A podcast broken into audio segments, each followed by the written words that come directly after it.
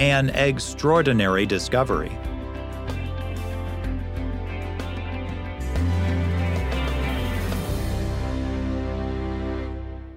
An international team of scientists recently discovered a fossilized nest in the Nanxiong Formation of Ganzhou in South China.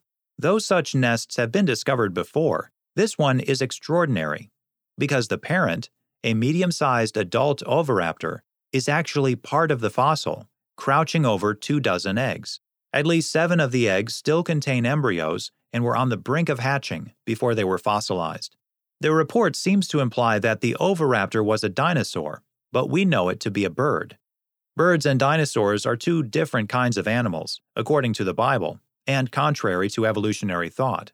In the evolutionary worldview, birds came after dinosaurs, but the Bible tells us that birds were created first on day 5, and dinosaurs were created on day 6. This discovery is a great example of rapid fossilization evidence for a sudden worldwide catastrophe the flood.